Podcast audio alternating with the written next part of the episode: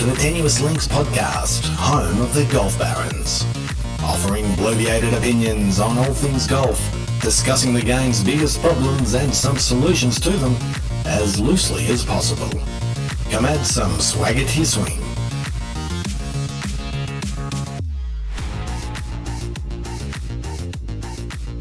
Hello, Barons.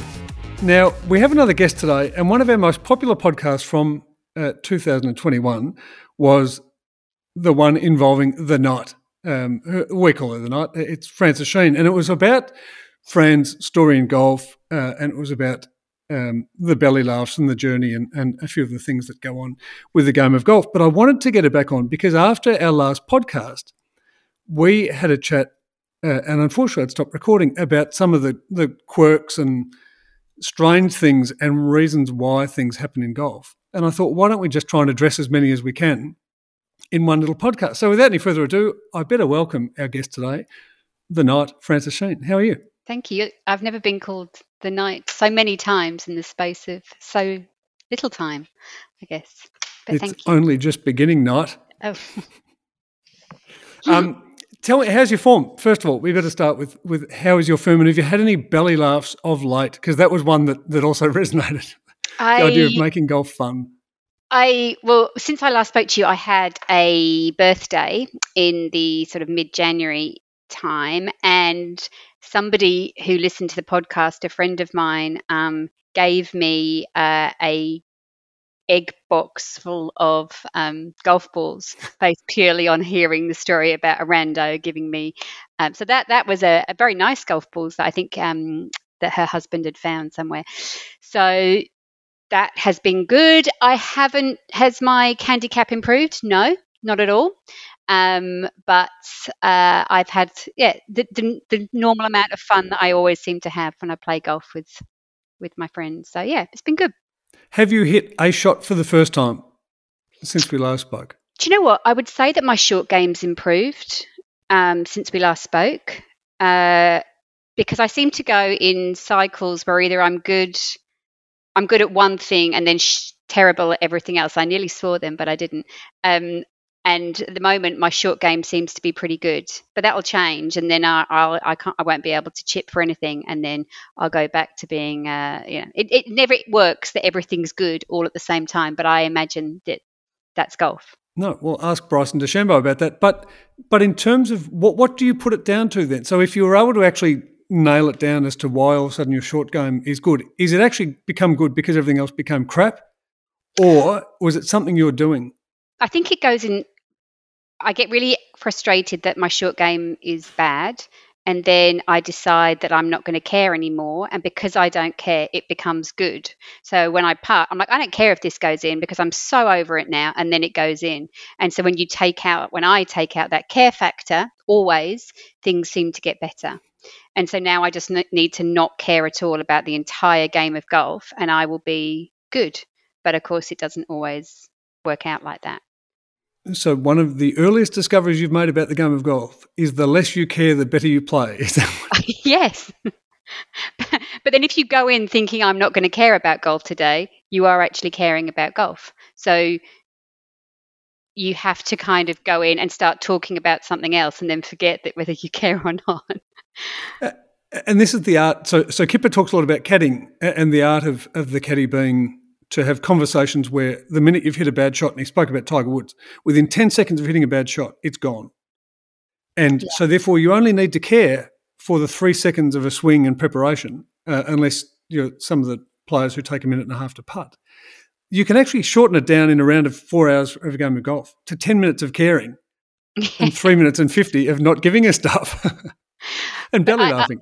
I, I am an overthinker with a lot of shots as well. So I like to have someone talking nonsense at me so that then I, am too busy listening to them to care. And that seems to work. So everything they probably tell you in the, um, the manuals about how to play golf, if I do the opposite, I seem to play a better game. What would they know? Uh, and have you ever actually tried talking literally out loud while you're hitting balls? Oh, I do it all the time. I don't care. It's just a game of golf. Um, what else do we while say? You're swing- but this is while you're swinging. Relax, relax, relax yeah, yeah, relax, relax, relax. It's just a game of golf. I don't give a. F- various expletives. I should have taken up tennis. That's the other one I say when I um, when I swing. Um, who cares? It's just a, a walk on a Sunday afternoon with a few, you know, few golf balls involved. I can tell myself a lot of things to try and take the pressure off myself. Do you at least get the rhythm right? On the so is the backswing I should have taken up and the downswing is tennis? I mean, have you worked out that it's like a three to one word swing, backswing, downswing ratio that at least at least you can give yourself some positive tuition? I should I should try and work out where my good shots are and exactly where I say the word tennis to um, to do that every time. Because Tim, I think it was a there was a book written by a, a I think W. Timothy Gallwey, which was all about um, back hit. I mean, it was this idea, but actually the idea of saying it out loud, of one, two, three hit or back hit, and not being afraid to do that because it removes um, I actually concentration. Was I think it was in a game of golf someone the other day, and for some reason he said that he always says the words, which is a this is a tube station in London. He says Mornington Crescent as he hits the ball, and for some reason everything just the the the, the rhythm of what he's saying, the way that he says it, it kind of works for him. And he was like, "You need to find your Mornington Crescent," and I was like. That's a that's a fairly random way of ensuring that you have a good shot.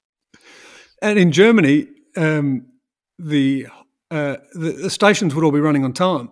Whereas on the tube, every now and again he'd get his timing out because he'd actually go to hit it and realise that he's running three minutes late. So I'm not sure that Mornington Crescent is the answer. But have you thought about a station that could be your swing solution, though?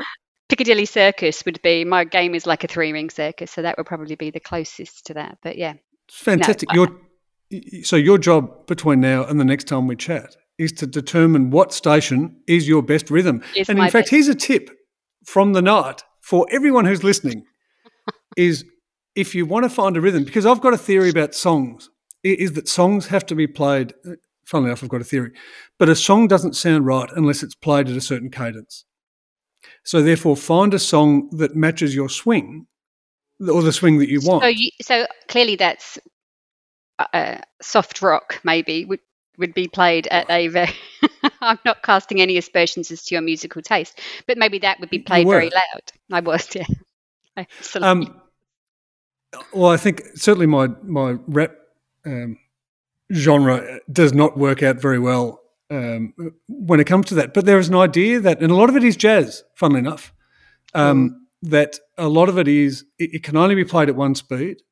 So all the single ladies, all the single ladies. I mean, it, like you can't speed that up and slow it down and have it still make sense. So you find a song that matches the swing rhythm you want, and then if you're singing that song in your head, and what's your song? Uh, obviously, I don't have a song. I'm too busy not caring because what happens is I get that theory, and then two holes later, after hitting eight bad shots, I've moved on. So you moved on to a new theory. Oh yeah, That's... we've moved on to a new theory. But um, enough about theories. But quirks and mis- uh, what I've said, misconceptions or misconceptions about the game of golf. There, there, are a number of them, and I did ask you to to give some thought. And you threw a few at me because um, there are some some a, a, lot of them that don't make sense. So I'm happy if you want to serve or oh, return oh. serve.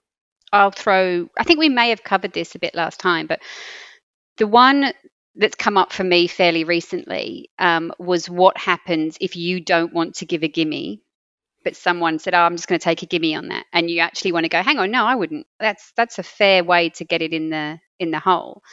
Is there a is there a form of saying, "I think you're just about to cheat," or do you just go, "Well, this is you know, it will all come right in the end, and I'm a bigger person and I'm a better person." Um, wow, you've started at a very at an incredibly um, difficult level. Gimmies, gimmies are, are, one of the strangest things. As we saw at the Ryder Cup, there is an expectation of "I'm that good, you're going to give me this." Um, when the minute you expect to be given a putt, it means you're likely to miss it, and therefore you should hole it anyway. And the minute you're pissed is that off, universal or is that just you?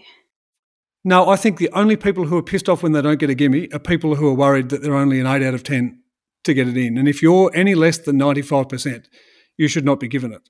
Uh, we go away playing an event every year at the uh, what we call the Walker Cup. Uh, had its 40th anniversary this year. I'm not going to say who won. My trophy's over there. And um, for the first time, gimmies have been the most controversial topic um, of all time, and I'm I'm not going to put anyone particular in the the poo here, but we were playing in one of the rounds, uh, and an email had gone round to everybody saying, "Here are the rules about gimmies," and then we are playing one of the rounds, and one of the players suggested that perhaps his ball was within gimme range, uh, and I suggested that no, it's actually outside gimme range as per the email that was sent to everybody, um, and that was awkward, and I felt like apologising. He felt guilty for asking because he's he's a very good putter, probably the best putter of all of us. He, so and this how is a do friend you tell- of yours. Yes, of course. but the, the key question is how do I tell someone? In fact, there's a point about there was a story about um, another mutual friend of ours who potentially was not given a putt that lipped out, and he claims it was less than a foot, and we claim that it was. Anyway, it's a story for another time. How do you call someone out on it? You just say, if you're comfortable having that given to yourself and you can sleep at night, then no problem. Yeah, I think it's it's probably is it easier with people you know or you're good friends with, or harder with people you know and you're. Um, it's easier because you can call them out on it. Um, mm. If you're playing with someone that you don't know and they have an expectation, and there was a commentary. I was watching a golf tournament over the weekend, and it was interesting. Um, one of the commentators even suggested that you know, oh, that might be a gimme in your Saturday comp, but it isn't when you're playing professionally. Um, and I was quite horrified by by that because I'm not aware of gimmies in Saturday comps anywhere when it's competitive. And the whole point is to get the bloody thing in the hole. But if you're playing with someone you don't know, gimmies never come up. I've never had someone I don't know look at me and expect a gimme or ask one because if they, they just take it or they don't take it. Right. Um, so, no, I don't do gimmies. What would you, you do? Or what did you do? Oh, it was an awkward situation. I don't think I the, the competitive Fran in me arced up and said, I, I don't I don't think I should give you that. And um, it kind of all worked itself out as a kind of ah but but I was like, no, I wouldn't I wouldn't have expected to be given a gimme. So therefore, why would I give it? And I think therefore that is your guide. Um, and this is one of the issues with entitlement these days, isn't it? Is that yes. but but yeah, that is your guide. If if I wouldn't give it to myself, why would I give it to you? Yeah, it's just you just um, sound like a brat when you say it, especially if you're losing, which I was. So, um, did you end up losing or winning? I can't remember. Let's just say then that I lost. If I can't remember, I'm going to guess that I. Oh, I, I was going to say you should win, and that was karma. The golf gods, because the golf gods have a way of biting um, and biting you back. So, gimme's gimme's complicated. Um, don't ask for one unless you're prepared to give it. Um, I don't. I don't know. I'll take that as, as golden advice from an oh, expert. this is not working out at all well. I don't have answers to anything. um, the other one is: uh, is it lame to have to have coloured balls? And I'll tell you why I say this because um, a friend of Kelly and I were the person who I play with mainly. We were uh, walking around a golf course and we saw a man um, looking for for a ball you know, he was kind of, you know, looking around, looking for something. And Kelly walked up to him and said, What color are your balls? Mm. And he looked at her with horror and said, White. Why why would I play with any other color? And then Kelly turned to me and said, Maybe we're really bogan because we play with colored balls. Um, and there were very there were many levels to Kelly walking up to a random stranger and saying, "What color are your balls?" But um, then we decided that maybe playing with pink, green, and blue was uh, sh- showed that we were beginners, showed that we were slightly bogan. Maybe would that be true? Do you laugh at people who have coloured balls? I, I laugh at golf's innuendo because you can just go on Benny Hill. If Benny Hill wasn't a golfer, he should have been. Um, no, in fact, not only that. So yellow balls uh, um, on the, the Champions Tour, uh, um, so that the older guys uh, and and women are used in prevalence. But there's there's a couple of um, people who are using yellow balls on the main tour, but it's not prevalent because golf is so stuck in where it came from. But if you use colour, like the traditionalists say, oh no, it's got to be white, but yellow particularly, or green as my son, young son calls it, yellow, um, stands out. They're easier to find they they sort of glow on the fairway. So why wouldn't you use it? There should be no shame at all in using a coloured ball. And in fact, I played around where there were four of us, and each of us used a different colour. And if you ever wanted a belly laugh or something to, to just admire a green, is when four balls have come into the green and and you've got pink, yellow, orange, and, and green balls just sitting on the the green. It's just a, a refreshing attitude, and I think it's one of those things that people have to let go of. Um, I would suggest the same person that Kelly had asked about the colour of his nut balls may have been a similar type chap who told you that hitting driver on your par three was, was not good golf. Not good golf. Yeah. They just exist. Um, but I think what you'll find is the prevalence of coloured balls at public golf courses uh, far greater because people are less caught up in what other people are thinking of me and more hmm. caught up in just saying, hey, this game's all right, uh, as the way it should be. On the on that same note, do you think it's lame to have a nickname on your printed on your golf balls? Oh, completely. You do. Yes, I, I would not play with anyone who ever had their name on a golf ball. I would actually shun them, and no, I, I wouldn't. I once I once gave a gift to somebody with a, a name on their golf balls. Uh, um, uh, that was a bad decision in hindsight. Why? Because you spelt it wrong. No, the, the, person never mentioned it again, so I presume they got filed away under lame gifts I've been given. Because you can't trade them in, and there's all these these people, gift recipients, who the first thing they do is they open a gift and they say, "I wonder what I can swap that for." Whereas the minute they're customised, this is one of the challenges yeah. of golf balls. The minute they're customised, they've lost options. So lots of well-meaning people give golf balls as gifts. But if you don't know, if you happen to be giving it to a golf snob like me and you don't happen to know the likelihood of me using it, and I open the box thinking I could get 30 bucks for these, and open the box and it says Nobby on it, um, then all of a sudden Nobby's just hitting them into the bush and just trying to right. get get rid of them all. I think that's probably. I know where those golf balls ended up now. Then I reckon that's it where may be either either he had a desperately seeking, let's say his name was Nobby, desperately seeking Nobby as a Facebook page saying anyone with a name like Nobby, let me know, I'll give you the golf balls. Um, but would I ever do it? I've ever, only ever had one dozen balls made for me that had Big Phil written on them, and it's still an embarrassment to this time because when I lost them, um, yeah. everyone knew. So why would I want that? That's why I don't even write anything on the golf balls. I was no, going to ask you: Do you write anything on them? No.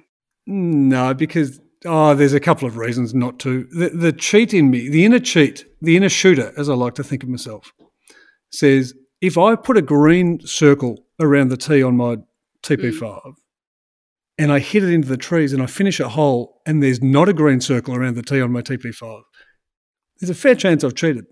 And there's nothing more shattering than knowing that you've put a green mark on a golf ball and going and looking for it and seeing one sitting perfectly that's the same model and the same number and it doesn't have the green circle on You just some things it's like gimmies, you need to be in denial. On that on that kind of so every time I play a difficult shot across water or in a difficult shot that I think I'm going to lose my ball, I switch my ball out for a less um, a less expensive ball. Is that that's okay? That's genius. It kind of ensures I do a bad shot because it's a terrible golf ball. So it's a self fulfilling prophecy. But um, I don't want to lose my last pink ball. It, it, it, takes the pressure off. It's the same as your outstanding swing theory of I don't give a stuff. Piccadilly Circus, Piccadilly Circus. Because it means that I don't care if this goes in the water. And the Dav man spoke about embracing your inner negative side as you know negative thinking for positive people or something. It was it was one or the other. It was something about pessimism and actually embracing water hazards. But I must tell you this is that I play golf with a spare ball in my pocket because that's a provisional ready to be reloaded, and I don't want to waste people's time walking back to the golf bag. So I hit every tee shot with an expectation that I'm going to reload it. So the extra ball sitting in my pocket is my reminder that everything's going to be okay like I might have to hit another shot, but at least I won't slow the round down. And you're winning trophies, right? So, well, it, it was yes, I was the best of a bad bunch. Yes, uh, yeah, that's. but I, I am winning trophies. It's an important. It's an important point you make. I am winning trophies, but that whole idea of I'll never use a brand new ball off the first tee oh. because it's going in the trees. Yeah, right. Like there are just some times over water, over a par three over water, I will go and look for something that is losable. And that's so. Okay. I think you're close. So, would you ever do you buy cheap golf balls? Do you think you play a better game with a more expensive golf ball? Now that that is an excellent question, and here's the the best answer I've ever heard to that is that You're going so to one is if you can afford to do it, who cares? But the the second element, uh, assuming that the second element is, and it was an analogy that was used many many years ago when I was at Spalding, was um, we can't all drive a Ferrari as fast as at the time Michael Schumacher before the skiing situation. So we can't all drive a Ferrari as fast as Michael Schumacher, but I'm going to drive it drive it quicker than a Holden. So a, a premium golf ball will perform on that one shot where you wished it stopped, particularly on a chip. Let's say a short chip where you have to hit, you have to hit a chip over a bunker. Um, even you know with Piccadilly Circus or I can't remember whatever your mate's one was, um, but we got to hit a shot over the bunker and the ball just pulls up. Well, the reality is with a cheap ball, it'll bounce and keep going, and a good ball is likely to stop. But it's it's the ability then to to do it on on command. So your best shot will perform better with a better golf ball. It's And- just a question of whether you want to lose them. But do you also, on that note, believe that a really good golfer could play with a bad, really bad set of clubs bought off eBay? Do you think it is the golfer that makes the game, or how much of it is the club? Well, you know, all that that that yeah. So skill is so the, the the skill of the game is in the hitting, and a good player will adapt. But if a good player had to, if they rocked up to the first tee and they had a set that they just found at Cash Converters, hmm. and they had a set that was perfectly fitted for them, that was premium and everything was outstanding, they're going to use the better set better. But if you gave them a day or a couple of hours just to, to practice, or even an hour, they'd, they'd, they'd get pretty close. I think that's the reality that we never want to admit when it comes to equipment Yeah. Is that there's it's all these emotional reasons to purchase. Like we try and rationalize purchasing of equipment by saying, "Oh no, longer, higher, further, faster," and in reality, that that delivers an element, but it doesn't deliver as much as, "Gee, they look good."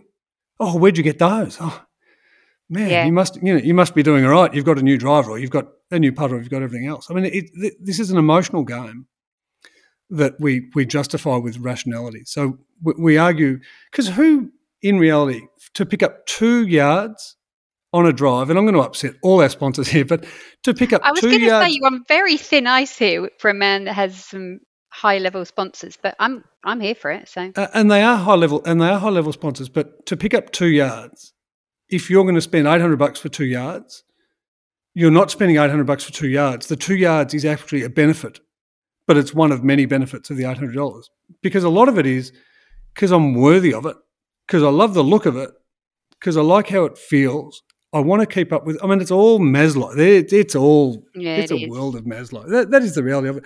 But but it, there may be an opportunity for us to test this affordability thing in season three. I'm not making any promises, but There you go. um, but yeah, because because it is something because golf can be infinitely affordable, and this is the other myth about golf being expensive, is that it can be infinitely affordable. From um, there's a guy uh, called Sandy Jamison who's a golf pro at um, Oakleigh Golf Course in Melbourne, and he's developed, funnily enough, one club, and it's called One Club, that is the loft of a four iron, shaft length. I'm going to get this wrong, Sandy. Loft of a four iron, shaft length of a seven iron. It's got a putter grip on it. So effectively, if you want to learn the game of golf, you can play around With one, with one club. So for fifty bucks and a few old balls, you're away and I'm not even sure if they're fifty bucks, but you're away and racing, um, just to try and dip your toe in the water. Or you can go to eBay, Gumtree, um, anywhere else, and you, so golf can be whatever you want it to be. It can be it can be new school, old school. It can be affordable. It can be aspirational, and this is one of the beauties of the game. And you can still compete. And I think there's a lot of people who are, you know, demanding that that things get wound back a little bit. But in reality, just if you want it wound back, just rock up on the first tee with the stuff that you wished you still had, because you've probably still got it. Because we don't get rid of anything. So what you've Have you started collecting clubs yet? Oh, I've got more than fourteen in my golf bag. Definitely, Oh, I would. cheating. I I have fa- this is shameful to admit, but I have found golf clubs along the way and then meant to hand them in at the pro shop as I leave. Never done it. uh, I've got like three sand wedges in my bag because of that, but not because I'm a thief, just because I'm forgetful. I'm um, not even editing that out. in fact, that is that is the one sound grab that we're going to use to promote this podcast is Fran, who everyone put up on a pedestal because you gave us an insight into what life was like, both for a woman starting in the game and a new player starting in the game. Is now a common thief. thief. no, I, I, will give them back next time I play. Like it's you know, there's not a chance you're going to give them back next time you play because if you're going to. oh, that's right. Each each of them was actually just the last time you played. So over the course of the round, you picked up three sand irons that you just incidentally forgot. I do have more than 14 cups, but I do have I have a really good driver, which I spent, well, in your terms, in the golf snob terms, I spent peanuts on, but in my terms, I spent, it costs double the rest of my clubs. And so maybe it's a confidence thing is that I think, oh, I'm really good at driving because I have this club. Whether or not that's true or not, I don't know. But then now I'm trying to apply that to each each club that I want to buy a new six iron. And um I don't know whether to buy a complete new set of golf clubs or just buy them one club at a time. uh, and then get good with that club. I, I, just don't. I don't know. You know, I don't get my golf clubs fitted. Uh, you know, I didn't when I first bought them, but then everyone I speak to is said, "Well, you need to get every single golf club you play with fitted." Is that true? Yeah. So you're a golf snob. No, no, because I was going to say that it's you're, you're making out like you keep it real, but you're actually no, I do keep it real because I, I, I think that again, it's this incrementalism. It's yes. how much you want to. Re- it's how much you want to refine it and how much you want to put into it. So my nephew, as an example, wanted to send me a note saying, "I want to buy a new set of clubs." I said, "Well, that's fun and games. What do you want? Like, how much do you want to spend? I don't know, but I want a set that I can use for five years. Um, so I'm happy to put some money into them, but I want them right for me." And I said, "Well, therefore, if it's a five-year set and it's a bigger investment, then go the whole hog and get fitted." But it all depends on, like, if I'm going to play tennis, I, apparently you can get fitted for a tennis racket. Not that I've ever done it, but I'm not going to go and get fitted for a tennis racket if I need to go and play tennis once a month. I'm going to go and buy a tennis racket that's near enough because so many other things are going on. But if you're in an extreme, for example, if I was, I mean, not that I would be, like if I was six foot six or if I was four foot six, then you're at massive ends yeah. of the uh, spectrum, and so it's likely that things are going to need just to be able to get you to cope and hit a golf ball. Um, but if you're in that in that sweet spot where, and standard's a terrible word, but if you're kind of in that range, um, fitting. I mean, yeah, it's oh, gee, I'm, I'm really am getting myself into trouble. Oh, it makes an enormous difference, but you have to be prepared to put the work in to match the fitting and the fitted clubs. Oh, God, did I get out of that? Not really, but um, mm. we can gloss over it if you if you want. So your point um, about a six iron. So therefore, do I buy a full set? So the reality is, unless your club head speed is significantly higher than yours or mine, you probably won't know a lot of difference between a five six and a seven iron. So it may well be that if you want, because what you want is consistent distance gaps. I mean, there's no point in having two clubs in your bag that go within five meters of each other. I think all my clubs go within five meters of each other. So one club. So carry a driver, a putter, and a sand iron, and your life's fixed. Then you only need to wrap a little bit of Velcro around it. You don't even need a bag. Put a backpack on with your gin and tonics, and an egg, and trail, egg tray full of golf. I go around just. Uh, just stealing them off golf courses. Well, and then you, yeah, that's right. If you need a sand iron, just steal one out of someone's bag. It seems like you've got a hell of a reputation for doing that already. and right now, there's a number. I'm not going to get you to name the courses that you've played, but there's a number of people who are listening to this or know someone listening to this going, I bet you that's where your sand iron went, Larry. Very nice. Thanks, Mary. It was good. But on that on that note with equipment costing a lot of money, um, do you think is there an argument for, and I don't genuinely don't know, the um, Garmin's are a cheat's way of playing golf? Like if you're a purist and if you want to play golf um, in a very organic, natural way, isn't it slightly cheating to be able to look at your watch and go, well, da da da da da? Of course it is. But you still use yours. Of course I do. Uh, golf is about the whole thing. Game is about contradiction. It is the same people who preach the traditions of the game. I know, but I don't want to wear the clothes they wore. Like, no, no, give me like give me some moisture wicking shirt. I don't want to wear the big cotton shirt and the overcoat that they You wore. don't make this easier to understand, do you? No, my point is, no, I don't. And that was probably a bad analogy. But the reality is, is that we are hypocritical golfers. And so, yes, the purist would say, oh, you don't need any of those rangefinders or otherwise. So get your expensive golf clubs and put down your expensive new technology golf ball and try and guess how far it is. Um, well, that just doesn't make any sense. So you can't have one and not the other. So from a Garmin, from a point of view, what you do need to know, uh, and I think where they're fantastic, is how far is it to the front of a green, or how far is it to the back of the green? Because that's then my margin for error. And this is again something that that um, Kipper and I have spoken a lot about. Is just understanding what your gap is, and also if there's water there, so you can panic and reload with an old ball, or you can do all these other bits and pieces. Um, but that at the same time, there is a lot to be said for training your eye. And even if you have a Garmin, to go out and play golf a couple of rounds, three rounds, four rounds, just using what what Peter Thomson would call eye calibration, because um, you can learn a lot about feel and a lot about sense, and it actually helps your game exponentially. So even those who use rangefinders and, and GPSs should um, play a couple of rounds, maybe one in every 10 without them and yeah. just get a sense of what, what is going on. But yeah, hypocrisy is our lives. I would put people who use Garmin's in the same boat as people who have remote control golf bags. Oh. Kelly and I will often say, oh, there's a remoter over there. um, and I know some people have it for, for health reasons, disclaimer, disclaimer, but um, but a lot of people just do it so they can show off as they their golf bag steams ahead of them. Uh, um, they are showing off. Yeah. Um, there, there's a passion for the game. though, you have one. I bet you have one. No. No. Sorry. Of course I don't. Oh, how dare you? How dare you even suggest that I'd have an electric buggy, which would actually make me less tired at the end of a round of golf would make my life easier, would allow me just to enjoy walking along and enjoying nature as opposed to having to push this heavy buggy. Yeah, but Why? people don't do that, do they? No, but but the, no, they're not in the same boat. These are not these are not the same people.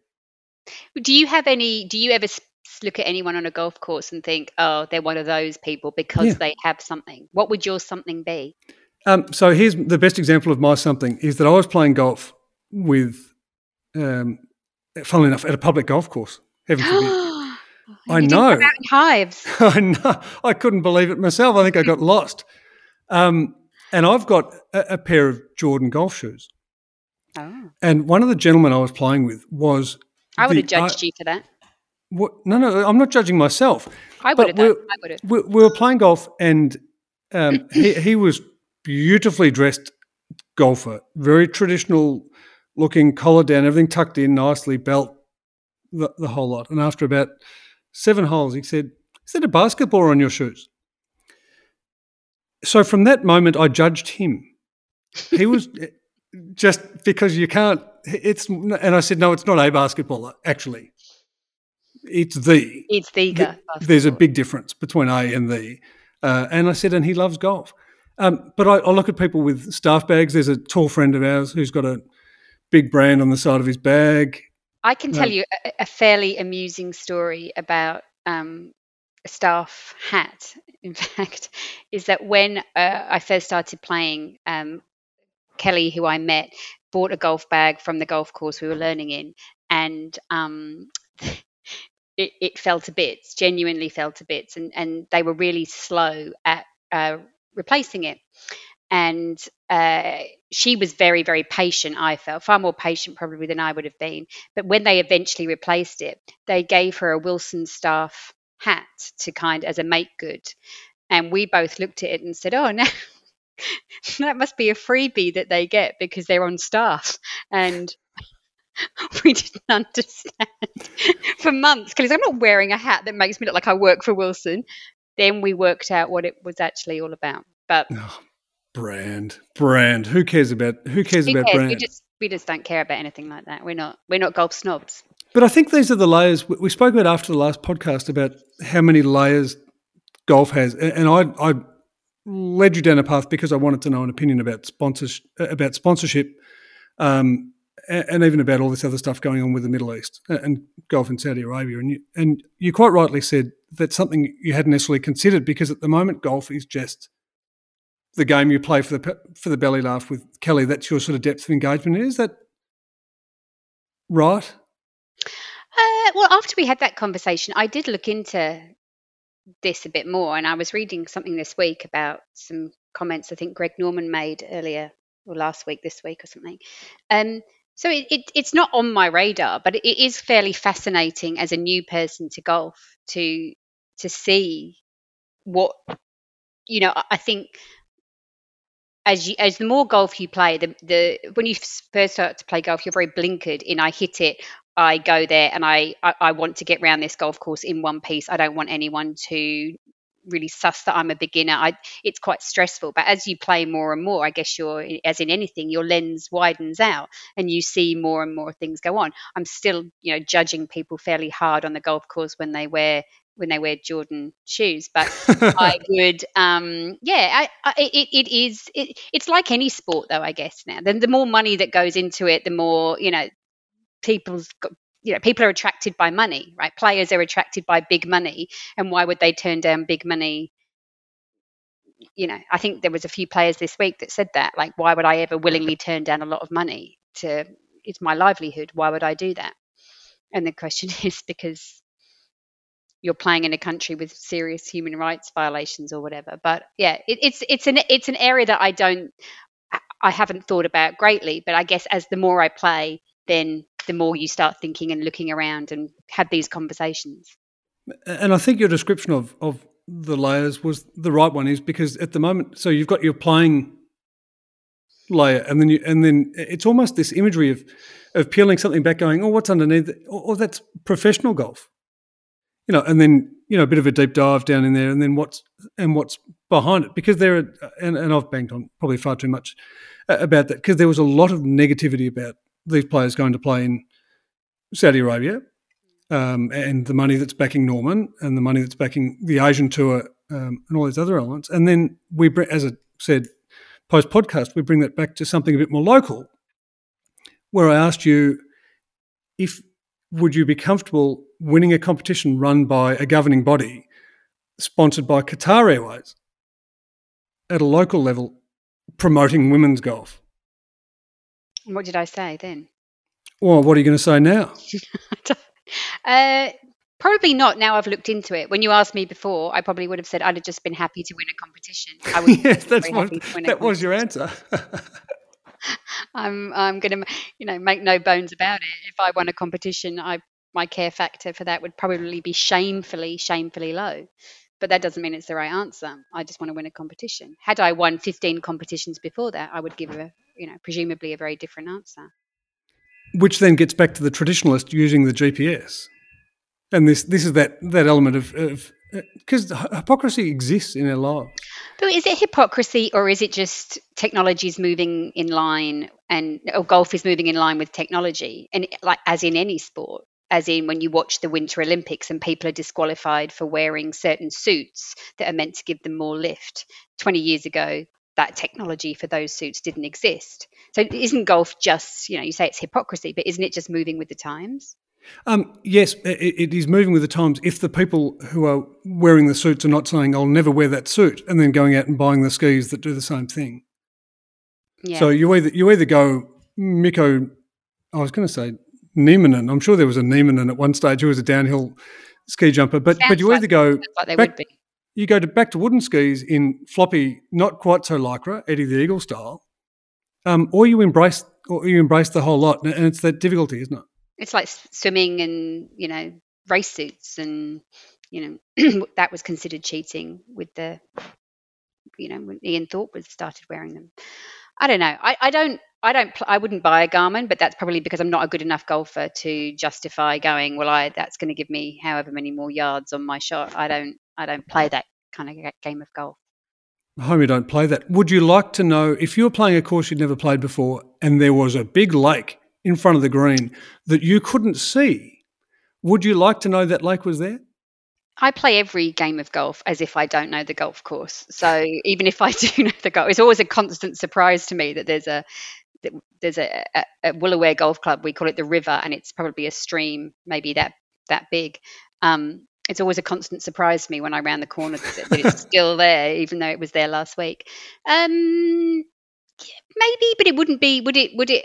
Would I be annoyed if I if I didn't know it was there? No, I, I, genuinely wouldn't. I would think that's part of golf. And oh, what do you know? There's a bloody big lake. I've got to get round. Well, you'd be annoyed if one of your new pink balls went in there and you didn't have a chance to swap uh, out an old one. I've yes, I've lost too many pink balls to um, to ever buy any more pink balls. Now, now I just buy white ones, or or I was going to say or steal them when I see them on the ground, but I don't want to become this person who is not allowed on golf courses because they're thieving.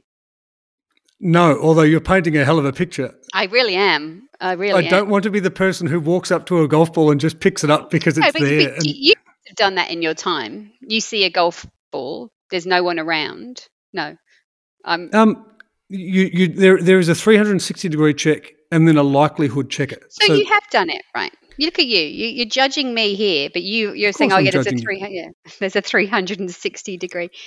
You, you regularly steal golf balls, I'm sure.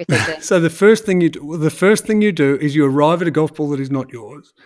You you hypothesize as to where it potentially could have come from, and if there's a likelihood it could have come from somewhere on the course, um, realistically, then you leave it alone. But if you look around and you say, "Well, I'm the only person out here," um, and it's of an equivalent because I'm a golf snob, and it, if it's an equivalent standard, so this is where I get into trouble, as I've declared before. If it's a ball that I would use, and all the other tick boxes have been checked, it is likely that that then gets picked up and put in my golf bag. Okay, so which are the brands the brands that you would use? And which oh, are the brands can't. that you would never? I guess you can't because you're sponsored by a lot of brands, so you're, you're on very thin ice again. Already. Um, let me just say there are some golf balls that I wouldn't. You, not that I'm a good golfer, but you get used to using a certain level of golf ball, which was your earlier question about a three dollar ball versus a seven dollar ball. Mm. If I come across a ball that is not in my category, forgetting brand, but if it's not in my category, um, there's often a chance where I'll grab it and throw it further into the woods, or what? I'll just leave it for someone else. Oh yeah, no, I've done some things like that. I've, I've, there's some resentment that I've held for a couple of brands over the journey, whereby I would quite happily pick up their ball and just throw it into the middle of the trees. Wow. Because I don't want anyone to have the opportunity to use that. I want them all to feel my pain. yeah, no, no, I'm a complete dickhead. Uh, uh, there's so many issues I've got that that impact on the game. But as you talk, you know, when you're peeling back layers, once you've picked up the political layer, then you pick up a shithead layer. And so yeah. I've played golf for so long that I've now moved into so you are one of those. You wouldn't say to somebody that they're not playing good golf if they used a driver on a par three. Not only that, I would say they've played outstanding golf. And in fact, I would probably be jealous of the fact that maybe I should have used a driver on the par three yes. too. And again, because of your podcast, I just want you to know season there's a lot of content in season three of our show that is on the back of your podcast, including Kipper and I playing a par three just with Woods. Wow um, to see what what happens, to see how it extrapolates it out, because we never would have thought about it. But but I think this is the beauty of golf is that however you want to play it, because golf traditionally was played along the ground until Allan Robertson and irons came along in the mid 1800s, um, and then all of a sudden, golf with the changing golf ball started being played through the air. So right. so golf in the air is only 170 years of a 600 year old game. So there's there's ways and means. I wonder what the next thing will be then. Like how will it evolve? Um, sometimes or has it reached the point of peak evolution? That's a, a really good question. I think that, and I think this leads to one of the other things about rules, is that they can manipulate a change in the game by changing the rules. So they can actually choose to wind the game back. They can say golf balls can now go no longer than 80% of their current distance, or that drivers can no longer be 460 cc's and now must be 360, um, which then changes the game, but it the essence remains the same where you tee off and you get in the hole. But the way it is achieved Mm. um, adapts and changes. And I think that's why it's so fascinating when you watch European Tour golf, men or women, and then you watch US golf, men or women, and the game's not played the same way. Because one is windy and hard and runs out, and the other one is lush. Yes. Um, so I think the game is already kind of evolving. I, I don't know. That's far too philosophical a question for what I was expecting today, and I'm disappointed that you didn't preempt that one with a thought because that's really concerned me. As technology evolves, surely so will golf. Somebody will come up with something that's allowed in the rules that people 40, 50 years ago would have said that's that's cheating, mm. like a Garmin. like a gum. Well, the reality is is that uh, I- I've had the joy through uh, a gentleman by the name of Ross Baker of actually going through a range of golf clubs from the turn of the century and late 1800s. And it'd be fair to say there are not many new ideas, but there are new materials and ways of delivering an idea. I mean, he was showing me metalwoods from 1895. He was showing me rescues or hybrids from about the same era. Um, movable weight um, you know, when it comes to woods and things. So it's um, so it's not so much the ideas are fresh, but the technology's allowed it to be fresh, and we're using tungsten and titanium and carbon and all these things now. So I think there's, so I think will golf evolve? It, it just continues to be the game that it is. With new people coming into the game, ensures that it has to stay a- at a certain level. I don't know. That's yeah, it's far too philosophical. I might have to next time we do this that topic. I'm going to have to probably have a glass of wine in front of me because it's wow, we. Geez, the, the night's of me. golf. There you go. Uh, the other question I had for you, which which has come up since I last spoke to you, in fact, is when you're in a bunker and you're trying to get out, and for whatever reason you can't get out, how many tries should you give it before you pick the ball up, put it in your pocket, and walk away? You should. Oh, there wasn't. there's a whole Adolf Hitler thing there. there. There's a What? in terms of shots in the bunker. Oh, I Um, see. Sorry. there's a i think until you're holding up the game because it's about learning so i think if two people or you're playing let's say you're playing with kelly uh, and there's a group behind you um, of grumpy men hitting up on you uh, and then trying to chat you up um, and so things that and you're falling a little way behind then you'd probably have two or three and pick it up i, I think you'd never have any more than four or five but this is what learning's about so as long as you're not slowing the game down and holding anyone up like it's not actually a problem. I think what happens in the bunker is you'll hit a bad one and it'll get into a crappy lie and your care factor actually goes down with each one not up. And as your care factor goes down, it looks like you're just playing in the sand. Yes. And that's the, the perception of it. But I, I, I would think, how many do you take? Oh, it's a mixed bag that that question. I would say three on a bad be, day. would Three or about see you out. Yeah, bit of swearing, bit of shouting goes on, um, but after that, I would pick up and move on. I would think, yeah, I'm I'm I've played the best of me in that hole. I'm only going to get more frustrated. Whereas a- person who I played golf with is I know I'm here until it gets out. I'm I'm this is me now. If it takes 10, if it takes 15, I'm not. Even if it slows the game down, I'm just going to keep on you know, whacking away. So one of the beauties of that, just just because bunkers, I, I think this is a, a, really interesting place to be. One of the things about that is that as you make footmarks, the ball will inevitably roll back at some point in time into the footmarks, which makes things infinitely trickier.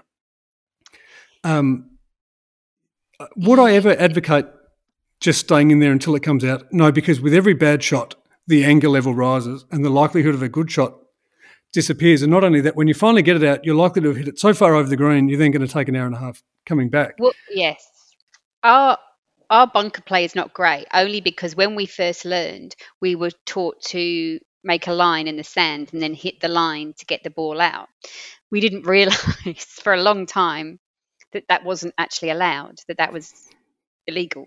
So we were busy drawing our line and hitting our ball, and only somebody very kindly pointed out to us during a game once that that's actually technically not allowed to draw a line and then hit the line rather than the ball.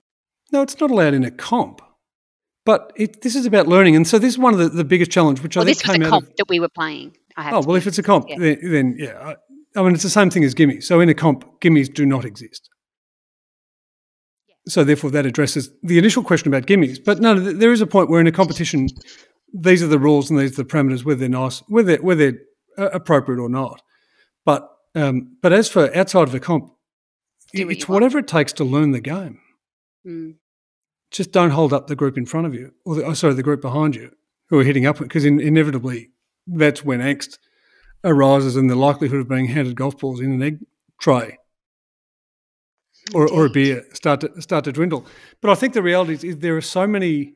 I mean, we there's a list of fifty things that are these quirks and misconceptions or, or myths about the game, and the reality is, is that when it comes to golf, your journey is to discover what each of them are, and then to come up with your own conclusion about what the solution is. Is I think ultimately because you- you're still, I'm still finding things that we're trying to test the whole time. I mean, there's the one that's always bugged me is that meeting people for the first time saying, "Oh, you play golf. Oh, you must hit it a long way because I'm tall." And there is a myth that immediately because you have longer levers, you hit the ball further. And there's real shame in not. Uh, and so I'm trying to constantly asking Kipper, give me other reasons why I can't hit the ball very far that And what are excuses? I can throw at people. What was that? And what does he say? He doesn't give me any good answers. Uh, he, he just throws in, and Tiger Woods drops a couple of names, and and away you go. So, when is your what are your goals for golf for 2022? Where, where where's golf going to take you this year? Well, I thought after the last podcast, this mythical person who was going to invite me to play at the Australian or New South Wales would appear. Sadly, I think that person may still uh, be out there somewhere and hasn't hasn't come forward yet. So I still want to play on a very nice golf course. That's that's always been my goal. But I would like to start maybe playing in some women's comps. Um, to just to kind of broaden my game, I guess, a bit. I think, um, you know, like you say, you you watch and you learn. I always find that I do do that. Um, I'm I'm constantly watching people um, in front of us and behind us. So that that would be that would be my aim, but also to um, to to play 18 holes of golf and not make it feel like a bloody marathon as well. Like I play nine holes quite comfortably, but 18 is is a bit of a slog for me. Um, so that that's another aim that I have. But to just build in confidence, you know, I think we spoke last time about how I don't feel like I'm a proper golfer, but I'm a beginner golfer, and I've been a beginner golfer for a very long time. I'm like one of those kids that repeats, you know, Yeah. year six constantly. But um, yeah, it's it's they're not big goals, but I do want to actually turn up on a private golf course, feel very comfortable, play it a semi-average game, and not be laughed out of the the club. As long as you're not wearing shorts and black socks with black shirt. Indeed, but why are there? Why? Like somebody was also telling me recently that there is a golf course in Scotland, I believe, where women there's a separate women's entrance. I don't know the name of it, but there is a golf course exists. Um, why do you think that golf gets caught or gets stuck in in this? You have to wear white socks on a golf course. You know, you have to wear a collared shirt. You have to. You can't wear your hat inside the the club. Why why is the etiquette and tradition so important? In you know, I understand maybe in Scotland slightly more, but in in Australia, why would that be? I, I think so. The, the the fundamental answer is things are changing, but it's one of the things. It's one of the things. The decorum of the game is what separates it, and the decorum of of the the clubs and everything else is what separates it from other games. The question is, does it hold it back? Separates us from the animals. Of course. Um, but I think that when you think about dress code, um, you've even got some of the finest golf courses in Australia now saying, I don't care what you wear, just make it look good. So if you actually look like you've come ready to play, that the most private of clubs, if you want to wear black socks, that's no problem. They have to match your. That's kind of implied. Just make sure they match your outfit. Don't don't look like a a knob. And I think that's something that that particularly at a private golf course, people like the fact that they know that people are going to turn up and not feel uncomfortable, but but be a bit, a bit more relaxed. I think the hats indoors, as I'm wearing a hat sitting indoors. Um, I think that's just been that's not a golf thing that my rule, I don't know when I was taught that, and it was probably by my grandfather, was you walk inside and your hat's off 100% of the time without question. Um, and do I think, therefore, that's holding the game back? No, I don't, because I actually like, I like the traditions, but I think we need to loosen them up to embrace new golfers everywhere. And I think this is the role of public golf. Is public golf allows people to get a taste for the game, fall in love with the game, and then decide where they want to take the game. And so when we hear of golf courses under threat, the game's actually under threat because that is the that is the perfect feeder. Um, and I like getting dressed up. And when you get invited to go and play one of these golf courses, when? you too will look forward to reading. Yeah, it is a when.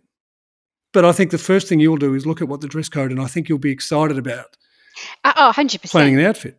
Yeah the hypocrisy here is I haven't been, so I'm slamming it. But ha- if I was, I would then jump on that bandwagon and be. Uh, there are standards, and we should all, you know, n- not that there's a separate entrance for women in a in a, um, and that may be an yes, urban that's yeah. a golf myth. I don't know, but um, it's not. It's not, and that's one of the problems. So when things are as extreme as that, it's a significant. It is a significant issue because we're we're trying to grow the game, and the hope is is that the the, the balance within it grows. But we are trying to grow the game and get more people into it. But more importantly, we're trying to nurture the game. And I think this is a, a really important distinction. Grow just means grow. Nurture means feed and, and, and nudge along and ensure everyone's doing things um, appropriately. I think, though, that phrase does get overused trying to grow the game. it does. Like I was reading some of the um, this golfers talking about playing in um, Saudi Arabia, and they're saying, "Oh, we're just trying to grow the game. We're just trying to, you know, make the game more accessible. We're just trying to, you know, blah blah blah. You can apply that that that phrase to anything you do in golf. Is that I'm just trying to grow the game. Um, and and grow. The, the issue I've got with grow, uh, and I don't want to get bogged down in this, but the issue I've got with grow is it doesn't refer to anyone who's currently playing. So nurture says I'm going to wrap the game's going to wrap their arms around current players and new players. And grow the game just says, no, we're just going to throw a bunch of new people at it. And what happens with anything is you get a bunch of new customers and you get an enormous amount that just taste it and bounce off and and mm. go back. And there's nothing sustainable about it. And it is a it is a rubbish tap in. It is a gimme hashtag that does not have enough belief behind it. When when really retention and making sure that you get your opportunity to play a private golf course, making sure that you play an 18 hole golf course without being a marathon, but that's not growing the game. That's nurturing it and ensuring that you stay with it for the rest of your life. And it's a far more, and Mike Clayton's um, been the best one and best proponent of this idea of nurture the game, don't don't grow it. If somebody because, wants to nurture my game by, uh, you know, offering me a game at the Australian, I'm I'm you know I'm really welcoming my game to be nurtured right now. Okay, how about we put a shout out anyone who would like to nurture anyone who would like to nurture Fran's no. game by inviting her to play the Australian or Concord or the Lakes, Royal Sydney or somewhere in Sydney would be very welcome, and you can send your nurturing emails to swagger uh, and invitations to swagger at golfbarons.com um, and we will uh, we may just break the internet with this it, there's no doubt this is going to be a Wreck It Ralph situation, uh, but we will we will vet the invitations and we will ensure that an appropriate one I'm is not delivered. Desperate. I don't want to sound too desperate. No, that's right. You're not Kelly, but the um, we will we will vet the invitations and we'll ensure that the right invitation comes across your desk to be invited to play a premium golf course, so you can taste what it's like to panic about what you're wearing and what entrance you should be going in.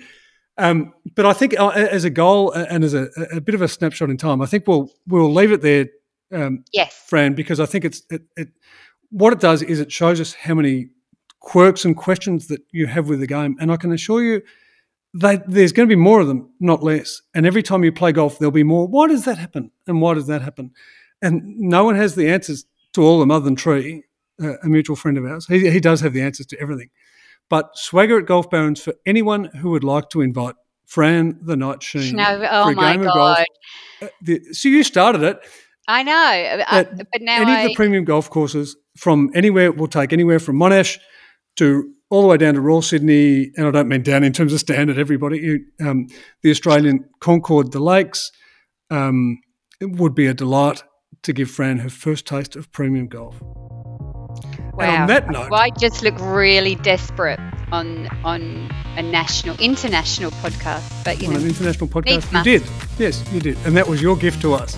So on that note, we'll bring this Golf Barons Tenuous Links podcast to a close. Thank you, Fran the Night Sheen, for joining us again with some of your quirks and misconceptions about the game of golf and a general good chat. And we do want to uh, keep in touch with you about what's going on with your golf game um, as you progress and whether or not you're meeting your goals. Um, you can subscribe to get all um, podcast updates on golfbarons.com. Season three is in production um, and will be hitting the screens in the next couple of months. Uh, and until next time, Barons, add some swagger to your swing.